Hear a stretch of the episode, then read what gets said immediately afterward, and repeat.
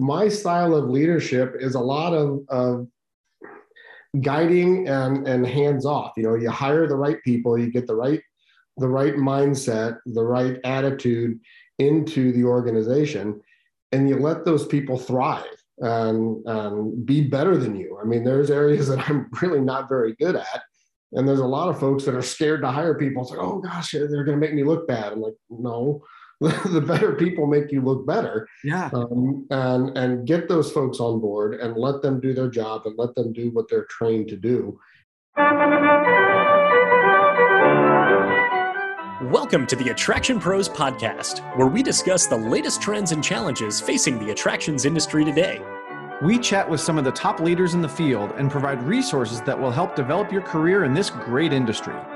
I am Josh Liebman. I am obsessed with the guest experience and helping attractions make that their top priority for success. And I'm Matt Heller. I am passionate about organizational effectiveness, leadership development, and employee engagement. Now sit upright, hold on tight, and get ready for the Attraction Pros Podcast. Hey, Josh, how are you? Hey, Matt, I'm doing awesome. How are you? I am fantastic. All right. It's like you had a whammy bar on that one. Yeah, exactly. Yeah, exactly. For those of you who don't know, a whammy bar is a piece of a guitar that you can wah wah wah wah wah. Anyway, that's we're not we're not guitar pros. Oh, well, I was going to share how I even learned that. well, your brother's a guitar player, right? Yes, but this was even uh, even before that at Hard Rock Park. The bar at the front of the park was called the Whammy Bar, and I didn't realize that that actually referenced anything until one day I I either asked someone what it meant or I made a fool of myself by indicating that I didn't know. But regardless, that's how I learned what it was. And then in Guitar Hero, I enjoyed using it. Okay. Yeah. Gotcha. Not actual guitars. So like you said, I, I don't have the talent. My brother does though. and your dad. And your dad yes. is a accomplished. So he's a bassist well. too. But yeah. Yes. Yeah. Yes. Bassists bassists don't have whammy bars. Right. so on the next episode of Guitar Pro, we will tell you all about other whammy bars. But I have a question for you. As long as you do a drum solo next time too. But yes, I look forward I'll to your work, question. I'll work that in. Um, do you remember from your childhood any iconic cartoons that you watched or any shows that you watched when you were younger? You know, I was a really big fan of The Simpsons. Okay. Maybe not like early childhood, but like kind of getting into like preteen to teenage years. Prior to that, it was just all the, I would say, the classic stuff that was on Nickelodeon in the 90s. Okay, gotcha. Gotcha. So did you did you see the Simpsons when the when the characters came to life at Universal? And then did you get, get to see the life size Bart and Homer and Marge?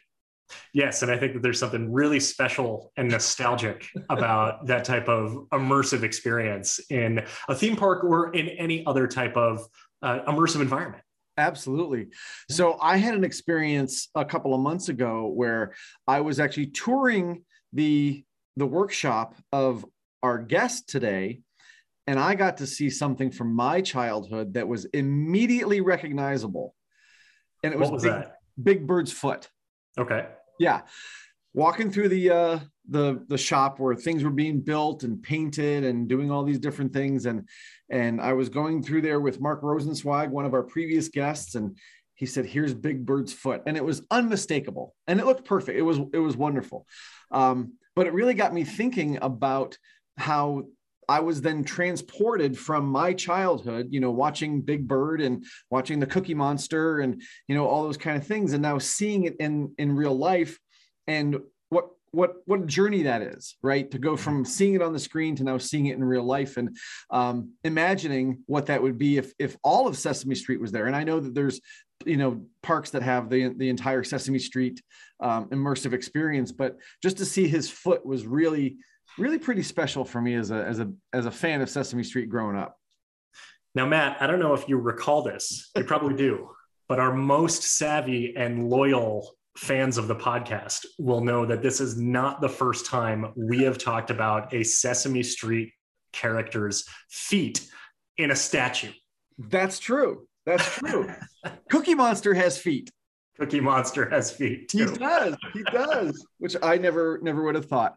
Um, but yes, yeah, so today we have a pretty special guest. Nate Theme from 3DX Scenic. Yes, so excited to chat with Nate all about scenic design. We talk about the challenges uh, and excitement of working with various intellectual property and really bringing these brands and stories to life in immersive environments. And we touch on a lot of uh, specific specific themes, I would say Sesame Street comes up a number of times throughout the episode, but we also talk about trolls. We talk about Harry Potter. We talk about uh, Santa, and uh, they they work with a lot of malls and do Christmas events. Um, we even talk about a, a unique pirate ship as well. That was uh, a, a, just a, an incredible story that Nate shares about the process of designing that. Uh, and we get to learn all about what it's like to be a part of the process of bringing these stories, bringing these brands and uh, these scenic experiences to life. Now, spoiler alert, you're not going to find this pirate ship in any theme park anywhere and we'll let nate tell that story. Or um, resort or hotel or exactly. most places you would expect to see a, a, pirate ship. Exactly exactly.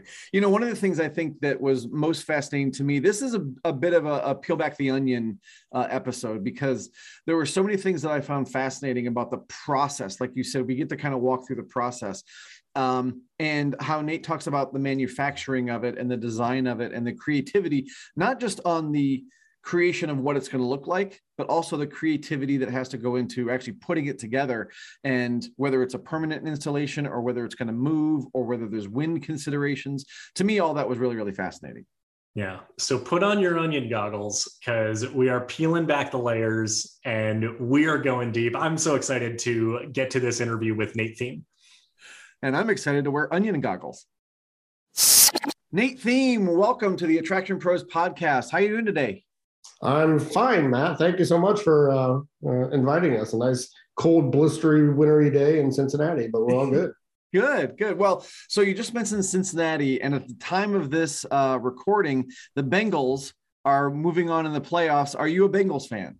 Oh yeah, Who Dey, baby. Um, we're going to the Super Bowl. That's what we've been saying every year for the last 20 years, but uh, 30 years. But we'll see what happens this year. It's exciting. The uh, city's a buzz for sure. Excellent, excellent. Well, can you tell us, Nate, a little bit, not necessarily about the Bengals, but a little about yourself and 3DX Scenic? Yeah, so um, I'm the vice president of Scenic uh, here at 3DX Scenic. Uh, I've been here for going on 21 years in March of next year. Uh, my career path has been kind of interesting. You know, back in high school, I was involved in the theater uh, in my high school, building sets, running lights, all that kind of stuff. Um, and then I've, I've, transitioned into kind of more of a sales role. But then when I had this opportunity here at 3DX, it just really, really spoke to me. Um, a lot of fun, exciting folks that I work with. 3DX actually started as a scenic fabrication department of a live events company. Um, the we traditionally did corporate rock and roll, you know, corporate theater, um, big, large uh, events and touring pieces and things like that. And we were the support arm for that um, live event group. We've since grown beyond that a little bit, quite a bit actually. Um, at the time, probably 95% of all of our annual revenue was coming from supporting live events, building flats and scenic pieces and, and rolling stages and things of that nature for, for these theatrical type type events. We were when Kings Island was actually purchased by Paramount way back in the day. Um, Kings Island had their own internal scenic fabrication company. A couple of those folks came over and started working for us, and that kind of got us more into the, the theme park world. And we've since been marketing towards that quite a bit, working directly with the theme parks, with other experiential agencies and design firms, things like that. And now we've kind of flipped the tables a little bit that 85 to 90% of all of our annual revenue is coming from outside of our own um, live events folks. We're still supporting that on, on a fairly regular basis, um, but it's, it's kind of moved beyond that. So it's been, it's been a really neat transition um, over the years. Uh, again, I've been here for 20 years. I came here to start the, we have a large format print company. I started that division, um, since moved into the the marketing and business management of 3DX and sales, and then just kind of work my way up to where I'm at now. So That's really interesting, uh, particularly kind of the, the transition and almost spin-off from the live events of, of really operating as a department within a larger organization. But then, like you mentioned, Kings Island being able to, to see the the caliber and the quality and saying we, you know, kind of we're, you know, we'd, we'd love to have kind of that uh, that level as well. And then um, just being able to now support the internal business as well as as well as uh, various other businesses within the entertainment industry. I you know we you talked about how you know, you've you've been with 3DX for you know for a couple of decades now, and can you talk a little bit about kind of the the evolution of design and fabrication and maybe improvements made along the way that you've been able to uh, kind of notice or even reflect on of of your time uh, in the business. Well, for sure. I mean, it's it's kind of been parallel with the world as we know um, with uh, technology and the advancements uh, of that. You know, the, the days of doing drafting and kind of designing and building on the fly and table saws and all that kind of fun stuff are, are, are kind of gone. We still have that. And quite honestly, our table saws and miter boxes are primarily used for myself and others on our weekend home projects, but everything is now more on the front end. All the design and the CAD work is all done in CAD in Rhino, all these different 3D um, formats and digital sculpting and things like that.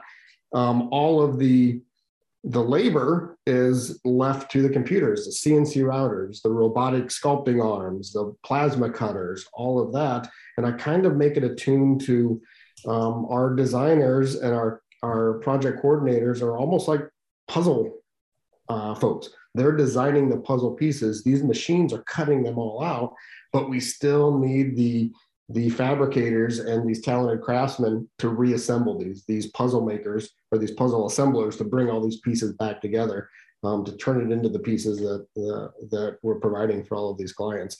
It's really we kind of we like to say it's like old school craftsmanship meets new world technology, and that's truly the case. And it's just evolved um, exponentially over the last decade, even. Um, I remember when we first bought our first CNC router, um, it was a life changer because uh, now you can. And one of the first projects we did is uh, we had a client wanting us to make a curved, almost like a cylindrical room for a brand activation uh, kind of thing. And the CNC router just made it so much easier to do that. We definitely could have done that with the the old school craftsmanship and getting the geography classes out from high school and things like that to get all the curves and angles. But boy, you throw that in a computer and let the machines do the work, makes it a whole lot easier. You know, Nate, when you just said the, you know, people who put together puzzles, it made me think back to when I got to tour your facility a couple of months ago, and um, your your folks were putting together um, uh, some characters from Sesame Street, and there was this big thing where there's a whole bunch of different characters, and I didn't take any pictures or put it on the internet because it was you know private at the time. But, but what was what was so interesting is you know you saw half of the characters there, and then half of the framework, right? And then obviously when it's all done, that framework will be completely invisible and I was talking to one of your one of your uh, fabricators, and they were telling me how they really have to be creative in how they they create that framework so that it can not only hold up Big Bird or Grouch or whoever it is, but they they can now put them in all kinds of different positions. Can you kind of maybe dive in a little bit more into how that kind of puzzle work goes on and what kind of creativity has to go into that kind of process? Yeah, for sure. I mean, it, you're exactly right. I don't know which. Uh, I don't know if you were looking at Elmo's castle or the totem when you were. When I think it was the totem. The totem, yeah. Yeah. Um, so yeah, for sure. So you've got this finished product. You've got this pretty picture that somebody gives us and says, "Here, I want you to make this thing." Are the project coordinators and the project managers on the front end? They have to deconstruct that pretty picture and figure out all the internal armatures and the structures um, that go into holding that but you're still dealing with kind of an organic thing. I mean, the fiberglass and, and composites, um, we're, we're doing spraying and hand laying and, and things of that nature. We're creating the molds out of the out of the uh, the CNC routers and the robots, but there's still a little bit of tweaking that has to happen on site and some creativity to make sure everything matches up just perfectly. Um, you can do a fantastic job on the front end, but then everything that you prove on paper you've also got to prove uh, in the real world and those two tend to have a little bit of creativity and, and adjustment um, when it's all said and done we built a um, uh, it was interesting. We had an opportunity to build a touring piece for the movie Trolls uh, a few years ago when that first came out, and we needed to build a. Uh, they wanted us to build a uh, a shipping container that opened up. It was all hydraulics. You hit a button, walls come up, floors come down, hair comes up, all sorts of fun stuff like that. So we started designing this stuff, working with the engineers, and did everything exactly right on paper that was supposed to happen and things like that. Well, when we were testing the thing, the one door, the hinge kept popping. It kept breaking the weld on. Like, what the heck's going on here? So we're back and forth with the engineers. He's recalculating. We're doing some of this. He's like, oh, why don't you move this over here to the left a little bit? So we cut the thing off, moved over to the left, and then it worked perfect. There's just there's a lot of back and forth and open communication needs to happen to make all these things come together. Yeah. That's really interesting, particularly I, if you are fabricating something that is static versus something that is more dynamic and and more mobile. Mm-hmm. Uh, what are the, I, I, guess, kind of the, the difference in the process that you look at from the, you know, from the design standpoint, from the fabrication standpoint, uh, for something that will just remain still versus something that has a lot of moving parts in it? The moving part definitely get automation folks. We have a whole other division that makes things move um, and and uh, makes doors open, floors move, pulleys go up and down. They have a lot of input on what is the mechanism that's making it move because you still need to, to, to do that. But then how do we make that look pretty and how do we make that engineer to work together? So that's a, that's a whole different dynamic. But even when you're having a static thing, you still have to look at okay, how big is this thing? What are the wind loads it's gonna it's gonna take? Is it going in California? What are the seismic loads that we have to worry about? So there's still a lot going back and forth. It's just when you make things move, it's just adding another layer to it. It's not hard. It's just something you have to plan for and make sure that you account for all of that. Yeah. Well, and with all of the structural pieces, you have to make it look good too, right? right. And, yeah. and and of course, if you're working with a specific IP like Sesame Street, you know it's got to look perfect. And I remember again walking through your your your shop, and um, Mark, who I was with, he showed me Big Bird's foot. You know, so iconic, right? right. Um, but I, I would I guess the question is, you know, working with an IP like that, um, you've got to i'm sure have very strict standards about what things look like and and how they're how they're presented. So can you talk a little bit about maybe you know working through those projects with an ip and and kind of working to those exacting standards? Yeah for sure. It's the, the process is is still the same whether it's an ip or not ip what ends up uh, happening is it just it just takes a little bit more time. Um, i love working with sesame place and the workshop and, and other IPs that are so protective of their brand. That's awesome because you're right. It's, it's Big Bird's foot. It has to be exactly that. And so there was a lot of back and forth that needs to happen between between the client, between the designers, between whoever's going to sign off on on the final look of that. Um, so it just takes more time. And with COVID happening right now, that doesn't uh, afford you the opportunity to do a lot of insight visits, depending on on everybody's uh, corporate policies or personal feelings or what have you. We end up doing a lot of virtual. Um, I'd be out in the shop, and Drew and Rachel, Rachel's our charge artist, Drew's the project coordinator for this Sesame project. They're walking around with their phones and they're okay, showing this, they're seeing it in different light, taking it outside, seeing the different shadings and things like that. Um, so when you're, you're dealing with that, it's just it's just a little bit more time uh, involved to make sure that everybody's happy with the with the end result. And because um, that's at the end of the day, that's what has to happen. Like you, I don't remember which one mentioned it, but it's got to look pretty. Um, nobody cares how it got there.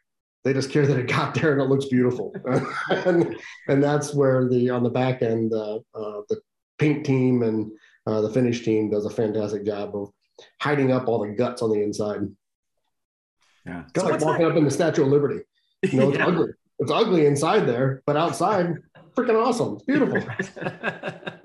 so, what's that collaborative process like, and particularly with working IP, maybe it extended even with with non-IP. You know, we talk about you know Big Bird's foot, or you know Big Bird itself needs to look exactly like that. Well, the folks on the Sesame Street side, I'm sure that they've got you know the, the framework for the dimensions of that because there's there's probably the costume characters. Obviously, there's the costume on the show, but of course, that's a completely different function because that's for a you know designed for a human specifically versus a, a statue or kind of a uh, kind of something that's that's fabricated. Uh, what is that like? You said there's a lot of well, normally in person meetings, but lately a lot of virtual meetings and that and that back and forth of making sure that spe- that specification is particularly to you know to exactly what it needs to be. So i guess how do you collaboratively come to that point of saying well this is what it looks like on your end and now we've taken in this is what it needs to look like on our end and making sure that those are completely in sync with each other?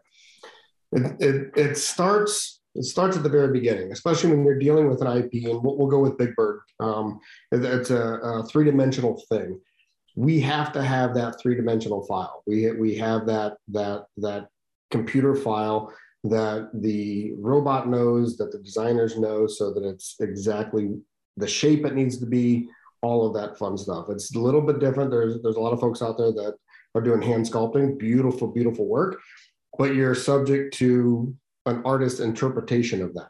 We don't have that luxury when you're doing that IP. It's like, no, there's no interpreting going on. This is exactly what it has to be. So that gets the actual dimension of what it is. But then the other piece is, you know, we talk about real estate location, location, location. When you're talking IP, you're talking sample, sample, samples. Every single thing that we do, do for any particular project, and we'll, while we're on Sesame Street, we'll keep keep on that for out there in Chula Vista. Um, we created four different samples for every texture, every uh, uh, paint sample, every every look, everything that went out there. One sample stays with us. One sample goes to the designer, one sample goes to the end client, in this case, SeaWorld, and one sample went to um, a Sesame Workshop because they're the ones that give the final approval on that. So everybody, we make one big sample and basically cut it into four pieces. Say, here's what we're doing. Here's the techniques we did to get it to that point, and we follow those like like a like a recipe. You know, we're we're baking a cake, so to speak. We have to follow those steps exactly so that we get, it's a repeatable thing. Um, and it's that kind of communication back and forth in the beginning. Here's what we're doing. Are we cool with that? And if they're not, we make tweaks along the way. So we're only making tweaks on that particular sample versus on the finished piece. So when the finished piece comes out, that's exactly what they're looking for you know, Nate, not to um, talk too much about Sesame Street, but did you ever think when you were a kid that as an adult you'd be spending this much time talking about Big Bird and Sesame Street? I love it, man. I grew up with Sesame Street. It was fantastic. I joked about the fact when I first went out to the workshop, I'm like, hey, I know how to get to Sesame Street now. It's an airplane ride, a subway, and a taxi, and you're there, and you're in Queens. it's, yeah, it's, it's it's been a lot of fun. It's uh, because the characters. I mean, I'm 51 years old, so I'm a I'm a kid of Big Bird and and Oscar and all those guys. So it was it's it's a lot of fun. It's very magical to deal with this, but not just those guys. I mean, everything we do is it's it's magical. It's so exciting to see a little pencil sketch that somebody gives us, and then you see it go through the progress to the final to the final deliverable. I mean, it, I still get geeked up about that. You know, being being in the industry that we are, and I've I've done a little bit within this company. Um, did a lot of like the AV and projectors and screens. I'm like, yeah, that sounds boring. You know, a projector is a projector is a projector. You know, don't don't tell my video guys, my video engineers that, but the the tangible, really cool, fun things we're working on is what really gets me going in the morning. Yeah, I so we talked about kind of the the fabrication process and the the robot arms and everything that you have on site. How much of this can be done in advance versus maybe some of the larger scale projects like the whole Sesame Street kind of town area uh, that I imagine a lot of that needs to be done on site, but at the same time, you're working with theme parks or you're working with malls, and they've got a regular daily operation that you know mm-hmm. you, you, probably don't want to disrupt too much. So, how much of that is is able, I guess, to be to be done in advance and loaded in on site, maybe overnight or so, versus kind of the the boots on the ground of work that needs to be done um, on location? We try to do to have the piece leave our shop as finished as it possibly can um, for that very reason. You usually have a pretty short window to to do the install and the notes and the touch ups and, and things like that. So the vast majority of it's done done in house. Um, and we design around that. Malls, for example, we've done a lot of Christmas displays uh, over the years. And when you look at those things, uh, you look at them a little bit different. The really big ones, every single piece had to fit through a person door.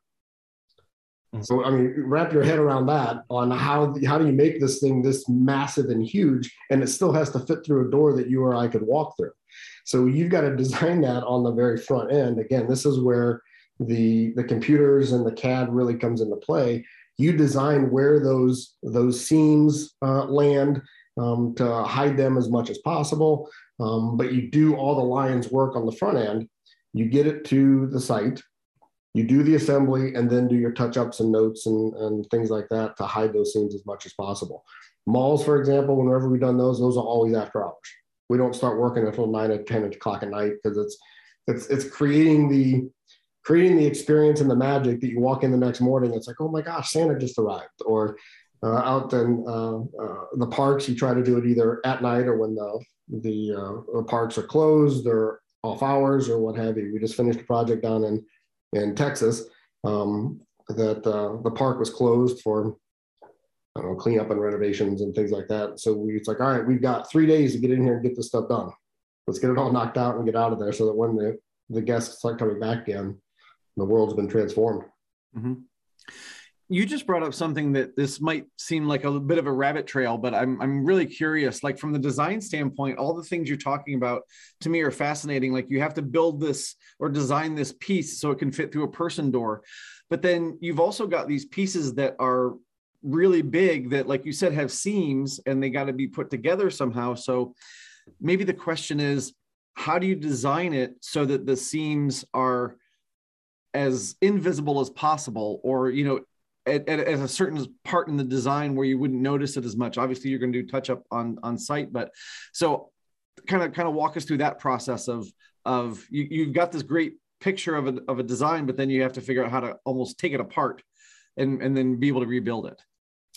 You use the you use the architectural um, visuals to hide those things. Um, bricks are super easy. You create the dentil molding, you know, so they're all they're all overlapping like this, and so you don't have a seam that just goes straight up and down. It zigzags back and forth. If you have something that's a little bit more organic, um, we did we did a project that was uh, it was Christmas in Wizarding World out in Salt Lake City. It was a big uh, uh, Harry Potter themed Christmas display out, out in the mall. Um, you create the snow caps and maybe your seams here and the snow cap hides over top of it. So you use the you use what you have and you got to be a little creative. Um, use the, the the visuals and the architecture that you have to to hide those things. And it also is different on if it's a temporary or a permanent um, display. Temporary, you're never going to hide everything, but it's you do your best to do that. Permanent, you kind of make the panels, you put them up, and then you go back and you fill them in with with the the uh, um, sealers and and then do your paint paint touch ups on those. Okay yeah, I suppose if it's a Christmas display, you've also got tinsel and stuff you kind of put in front of it, or you know, you know, whatever it is. So yeah. Right. There's there's always ways to do it, and, and next time you're at a mall with a big Christmas display, look at it a little bit more closely. Be like, oh, there's a scene. Okay, we'll absolutely do that. start start. I, I, don't mean to take the magic away from you, but uh, the, well, there there is the I guess the the magic that is part of it. And when you were talking about kind of everything that's done overnight in a mall or in a theme park, uh, I'm I'm just thinking of the scene from Elf where the the mall closes at night and then Buddy just stays up all night and everyone walks in the morning and it's like this you know Christmas winter wonderland. Um, and and kind of being able to kind of do kind of kind of be that buddy the elf overnight i guess um, I, i'm also interested in the on, on, the business side, on the end of the client, uh, one of the things that I saw on your website is about how branded immersive environments can help increase per capita spending. So I'm wondering if, if you're able to connect those dots. The example the, or the case study is, is with uh, the Seven Seas Food Festival at SeaWorld San Antonio. Um, so whether it's that specifically or just kind of broader, how does this overall influence the spending of the guest who's visiting the park or the mall or, or whatever the, uh, the facility, the venue is? this this is always kind of fun because it's um, our job. Like my wife has actually told me, she's like, "Man, you sell fun," and it's like, "Yeah, we we we, we kind of do." And our job is to create this immersive environment. You know, every day of our lives, all the information that we're getting is typically two dimensional. You know, I mean, we're looking at us. I, I, I get it. We're we're we're on a video, but it's it's all two dimensional. I'm looking at a screen. I'm looking at a poster. I'm looking at the TV. I'm looking at the movie. You know, they've tried to do that a little bit, uh, create that more three dimensional environment in the movies with the 3D glasses, which make me sick. By the way, I can't I can't do those. VR is kind of getting big. I can't do those either, but that's that's that's very that's very cool.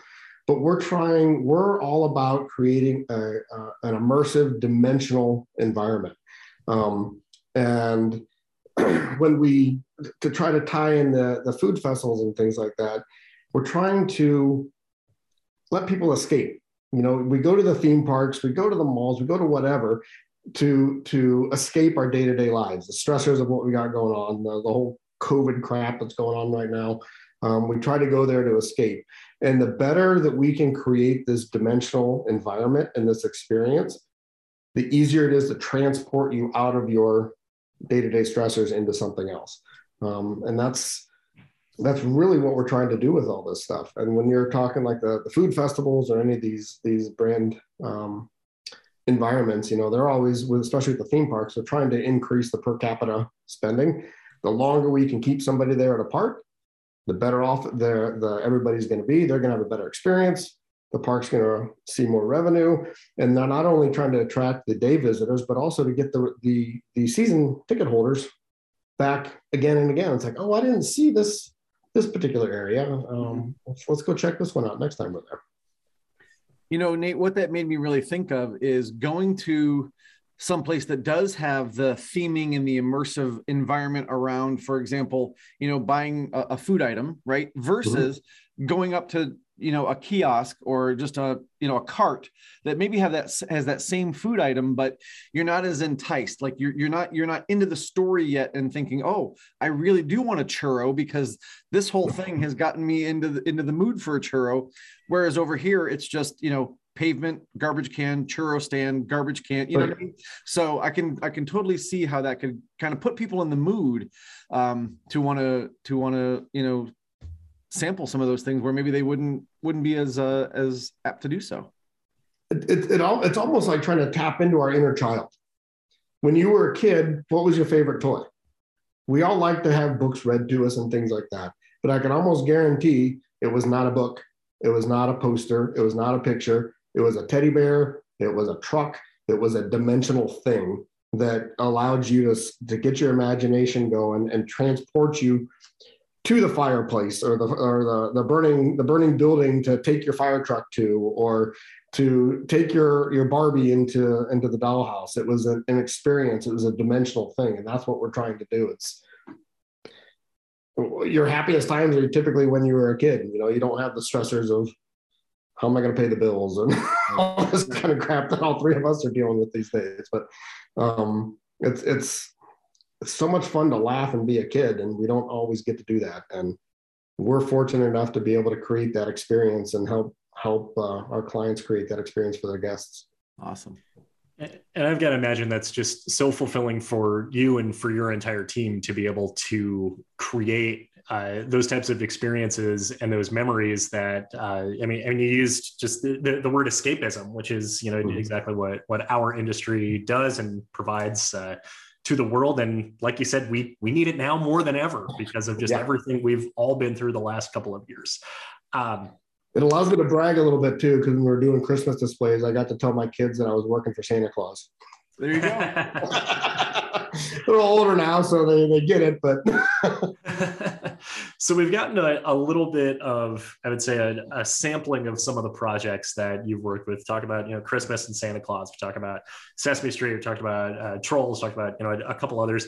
Are there any that come to mind um, that are among the most unique projects you've done or maybe obscure from a fabrication standpoint or maybe something that's just uh, hey this is this one's a, a, real head scratcher but an exciting challenge to take on yeah the one that kind of jumps to mind is um, it wasn't a real it, it turned out absolutely beautiful I, I, I can't show you pictures or tell you anything about it nda stuff like that um, but it was actually for a private residence. Uh, a, that we were asked from a developer to build a life-size replica of a sunken pirate ship that was going to go underwater in this gentleman's pool that people could swim around and scuba dive and, and all this kind of stuff. So like, oh, well, that's interesting. I wish I had this kind of money that, that this particular gentleman has. Um, but it was so we're like, all right, so we find again, we got to start with a 3D file, and we we got a 3D file of a of a uh, uh, pirate ship. Um, send it off to the clients like, hey, this is kind of what we're looking at. Is this cool? What kind of color schemes are you wanting? So we dealt with the color schemes. You wanted a specific name on the on the side of the ship, a particular figurehead on the front of the of the pirate ship. You know, the old the old figureheads on the front of these things. Um, so we've got the front half and the back half that were at an angle, sitting at the base of this pool, and there's skeletons that are climbing through the uh, uh, uh, attached to the, the floor of the pool, and um, there's a cannon cradle that uh, we were supposed to have build the actual cannon that goes into this thing, but I got a call and it was like, hey, we don't need the cannon anymore because he found an 1800s actual cannon that he's going to hang in his bar that is underwater, by the way, so you can see all this stuff uh, through there. I'm like, holy cow, this is crazy. Um, but it, that one's been a lot of fun. It started before COVID. It was supposed to, it's still sitting in our shop, as a matter of fact, it was supposed to install last year, but construction's been delayed, and so it's we're just kind of holding it until they're until they're ready to go with it. But that one was very non-traditional um, to deal with, but it, I'm excited to be able to get it in there, and then we can actually take pictures and start talking about it. So yeah. So the yeah. the interesting thing there is that if the client was like a resort or a hotel, like it, almost everything you just said would sound completely normal. Absolutely. resident that's just completely like it's the same specs, the same scope, like all of that. Right. That it's the client that made it incredibly right. unique and obscure. Exactly. You're thinking, oh, Treasure Island out in uh, out in Vegas. I mean, think of that underwater. Right. it's like, okay. It's almost backyard. but it, it, it, turned out absolutely beautiful. Our our charge artist, she kind of drove the creative uh, on this one. And I mean, we've got barnacles that are that are on there, and it's it's it's it's absolutely beautiful. It's fantastic. Yeah, I'm glad you brought that one up because I did get to see that in the uh, in the shop, and just it, it is truly amazing and I'm, I'm i'm excited for when you do get to share pictures of it because it really is and it made it made me think of being like a goldfish in a in a in an aquarium, right, where you're swimming around and you you've got the treasure chest and you've got all that kind of stuff. So that made me kind of think of that that that would kind of be my experience, I guess, if that were in my pool. The other crazy thing about this is I don't know how much Mark shared with you, but if when you, if you ever been to Bass Pro Shops, there's there's time you can go out there where you can go watch the bigger fish. They feed the bigger fish the little fish. Okay. So if you're if you're into that kind of a thing, you can go watch that. Apparently, this particular person has the same kind of a deal going on. He's got a little fish swimming around there, but then have everybody sitting in his bar out this big you know, James Bond esque kind of window into this this undersea adventure. Hits a button, the big fish come out and start eating the little fish. So it's like, okay. I'm pretty sure that the three of us combined could probably quadruple our salaries and not make the kind of money that this person right. right, right. Wow. Um, well, that kind of begs my, the, the question that I have too, that we, we prefaced a little bit before we started the, the actual recording was, you know, leading your team through all these kind of different challenges and creative um, projects and you've got so many different types of people you know on the on the staff that have to be there to make 3dx scenic work. So what's your philosophy or what's your leadership style to make sure that everybody's got what they need and that they can kind of go forward full steam ahead each department has a, a leader for that that department. Um, and i encourage them to research the next best thing that's out there. What will make your job better make your job easier make you more efficient whatever. And come to me with okay here, here's what it is. Here's the cost. Like start looking at roi it's okay that makes sense. We're going to save this this that and the other thing on these folks. And we move forward with that. I mean we don't always get the opportunity to we don't have you know a wallet that we can just open up and spend whatever. Um, but it's giving people the opportunity to make their make their jobs more fun, make their jobs easier, and make their jobs better um, along the way. And like I like I mentioned earlier, we hire the right people in the right positions because I don't know how to paint. I have no freaking clue how to do it. I mean, I'm lucky to draw a stick figure. I can't, it just doesn't work. So it's like, all right, Rachel, you do your thing and, and work on that. Um, one of the biggest challenges, it just kind of goes back to uh, managing all these different groups of people. One of the biggest challenges is I hate to put a designer in a box or a creative person to try to pull them back, but sometimes you kind of have to. You know, it's like, hey, we're good, we're good. I know you want to tweak it a little bit more, but we're, we're good, we're good with this because we've got to be able to get the thing done and on time, on budget, and and out the door for the client. And we pride ourselves in exceeding expectations. Uh, when people get get the products that we that we have, like, oh my gosh, this is even better than I thought it was going to be. Are there any examples that you can share of, you know, you said you you encourage that heads of each department to research the next best thing of what's going to make their job easier, more efficient, more fun. Uh, what are some of the things that have come out of those conversations or that research that ultimately has led to whether it's a, a even better oiled machine or just overall productivity or employee satisfaction? Um, one, I'll give you two. Um, one was actually in, in the pain area there was an there was a they needed more space. Um, and they came to suggestions like hey how if we move this over here? We take a little bit out of the assembly area and move that stuff around. And it's like yeah that, that makes a lot of sense. I let them breathe a little bit more um, and it gives gives them some ownership in making their space a little bit better. Um, the other one is in composites uh, the folks that are doing fiberglass and carbon fiber layups and, and all this kind of stuff that we're, we're now into the polyurea hard coat um, systems as well. And it was that, it was a polyurea system. They were coming in, it's like, man, we're getting these opportunities, but they don't need fiberglass. They need a hard coat over, over, over foam what's it going to take to get to that point? So we start researching, okay, we need this type of gun, this type of sprayer, we need this type of booth, and so on and so forth. Start looking at the opportunities and the ROI on that. It's like, all right, let's do it. Let's go ahead and get that thing, get that thing moving. Um, and interestingly enough, we're going to get all that, or we've got all that, um, but it actually decreased the amount of space that composites have. So hopefully, in the next four or five years, we'll be increasing that space as they as they continue to grow. Gotcha. One of the other things uh, that you mentioned again, kind of before we started recording, was that um, you're you were actually a funeral funeral director, right? Yeah. Um, and I think that's the first time we've had a former funeral director on the uh, on the podcast. But um, you also said that it really helped you with having maybe difficult conversations. So I'd love to hear a little bit more about that and how that has has helped you as you moved up in your roles. Uh, I'm definitely the last man to let you down.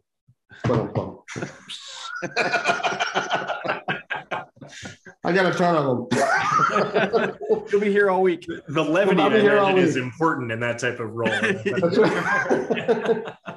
no, it was. Uh, um, I truly enjoyed doing that. I mean, you're taking an, an inevitable situation that war that all of us are going to experience, whether uh, our own selves or family members and things like that, and making it as tolerable as possible um, to kind of to get through things and allowing the grieving process and um, having conversations that kind of make people feel uncomfortable but you still need to have them and doing that with with grace with transparency with um, patience and, and allowing people to have a conversation not telling them here's what we're doing but having a conversation say here's the end goal. How do we get to that you know how do we how do we get to that that process? And making people very collaborative and having those those conversations to get where they get where they need to be. And which the same kind of conversations happen with clients. You know we'll get a we'll get a pencil sketch of what needs to happen. And at some point in time um, reality needs to meet um, dreams. You know that we, we're not quite there yet with obi-wan kenobi hologram kind of stuff yet we keep getting asked for doing that kind of stuff, but we're not quite there yet. But having those conversations and working together, okay, what makes the most sense? How do we accomplish what you're looking for um, in the best possible, realistic, budget friendly, time friendly method? Um, and I think that it's just, I've had a lot of difficult conversations um, back when I was, you know, the whole uh, funeral world, and I've had a lot of different difficult conversations uh, in in my career here as well as as past careers, and it's I want to attribute it all to to the funeral home. I think a lot of it's my my age and treachery. My dad used to say, "Old age and treachery will always overcome youth and enthusiasm." And the older I get, the more I believe that. Um, you know, your life experiences just allows you to talk with people as opposed to tell people? Do those difficult conversations whether it's you know in the current environment with with um, you know working with clients or back in the in the funeral business do they become less difficult? Do they become easier as you start to kind of pinpoint areas of communication and being able to kind of see the response from the other individual and I guess almost see it like a feedback loop of of oh that worked really well or oh I can't communicate this way because it's it's not being as well received. And then does it just naturally over time become i guess easier or more comfortable? I think more comfortable is a better term than easier because when you're dealing with you're dealing with people's emotions and because every you, you never know what somebody's going through. You know you're driving down the road and you're mad that this guy cut you off or, or what have you. It's so easy to just to flip him the bird and be all upset by him but you have no idea what that guy's going through. His his wife may have just left him. His mom may have just died. He may have just gotten canned. Um, it's, it's having the, I guess, the patience um, to to understand or at least empathize with what people are going through. So I don't think it gets easier necessarily, um, Josh, but it definitely gets a little bit more comfortable, and you start knowing the the paths to take. Um, so I guess it could, I guess you could consider it easier, but I don't know. It's never easy to have those conversations with people because everybody's dealing with things differently. Yeah. You know, you mentioned the paths, and that's kind of what I was thinking is that the more you have those conversations, you notice the trends, right? Yeah. And you notice when when someone's kind of going this way, okay, I've dealt with that one before. I'll kind of put on that hat. I can kind of kind of guide them, and then they'll throw you a curveball, so it's going on a different different path. So, um, I guess how do you notice or what do you notice in the trends of of those different conversations to say hey we're gonna we really have to go someplace more serious or this is where we can kind of turn and now we can talk about improving performance. Like what do you look for in those in those conversations? I look for ownership on on everybody's part to to realize it's like oh yeah i did really good there or i i can do better here um, and getting people to realize that oh, yeah, there's, there's there's areas that we all can improve um, to make ourselves better, whether it's in our own personal lives or professional lives or, or what have you. Mm-hmm. And it, it's just observing. I think um, I'm not. I am. I, I've I've changed a lot over the last probably 12 years um, through different uh, different happenings that have happened in my personal life to different happenings that have happened in my professional life that um, I feel I've gotten better at, at listening um, and understanding what what folks are going through. Um, but I think it's just observing and, and making sure that that people are seeing themselves for who they are and that we're not making excuses mm. for things that we're doing. I'm not trying to call anybody out on things. If somebody, you know, if, if something happens in a project, it's like nobody's mad, nobody's on a witch hunt it's like, yeah, I, I could have done that better. Let's make sure, let's learn from that and not do it again. Nate, this has been uh, such a fascinating conversation. We're starting to um, wind down a little bit, get uh, get close to the end. So in the in the meantime, here, I if people wanted to uh, learn more about 3DX, uh, if they wanted to get a hold of you directly, where would you send them? Um, website www.3dxscenic.com. Um, you can there's lots of good stuff that's on there. We're always updating that. you can reach out to me at nthieme, N-T-H-I-E-M-E, at 3dxscenic.com, info at 3dxscenic.com. Um, probably the best way to get on. I don't think anybody actually uses the phone anymore, but you're welcome to call us too, 513-469-1015. Um, but yeah, we'd love to hear from you and love to make you partners um, and be able to work together on some fun projects on the road. Absolutely. And, you know, Nate Thieme, of course, having the perfect name for working in the theme park world. Um, Nate, do you have any um, kind of last thoughts or last uh, words of wisdom for people who might be watching or listening? I think um, patience. It's been a really crappy last couple years, um, and we're all slowly, slowly starting starting to to wind things back up again. But there is light at the end of the tunnel. Um, it's not a train coming at us. It is it is a good thing, um, and things are going to get better. And I think just patience with everybody, patience with yourselves, with your family, with your employees, with your vendors, with your clients. Um, everything is taking a lot longer these days. The supply chains, all that kind of stuff, um, and just have patience with everybody. And there's a lot of crappy things going on in the world. We can help reduce it, or we can add to it. And if we're show a little patience and grace with everyone, I think we'll all be in a much better place. Very well said. Uh, thank you for sharing that. I think that's a, a, great note to end on as well. So, Nate, once again, I thank you for joining us. It was a pleasure having the opportunity to chat with you today. And for everyone out there who is watching and listening, just remember we are all attraction pros. Thanks for listening to the Attraction Pros podcast. Make sure to subscribe so you can tune in when new episodes release. And even better, please leave us a review on iTunes. For more information, visit attractionpros.com.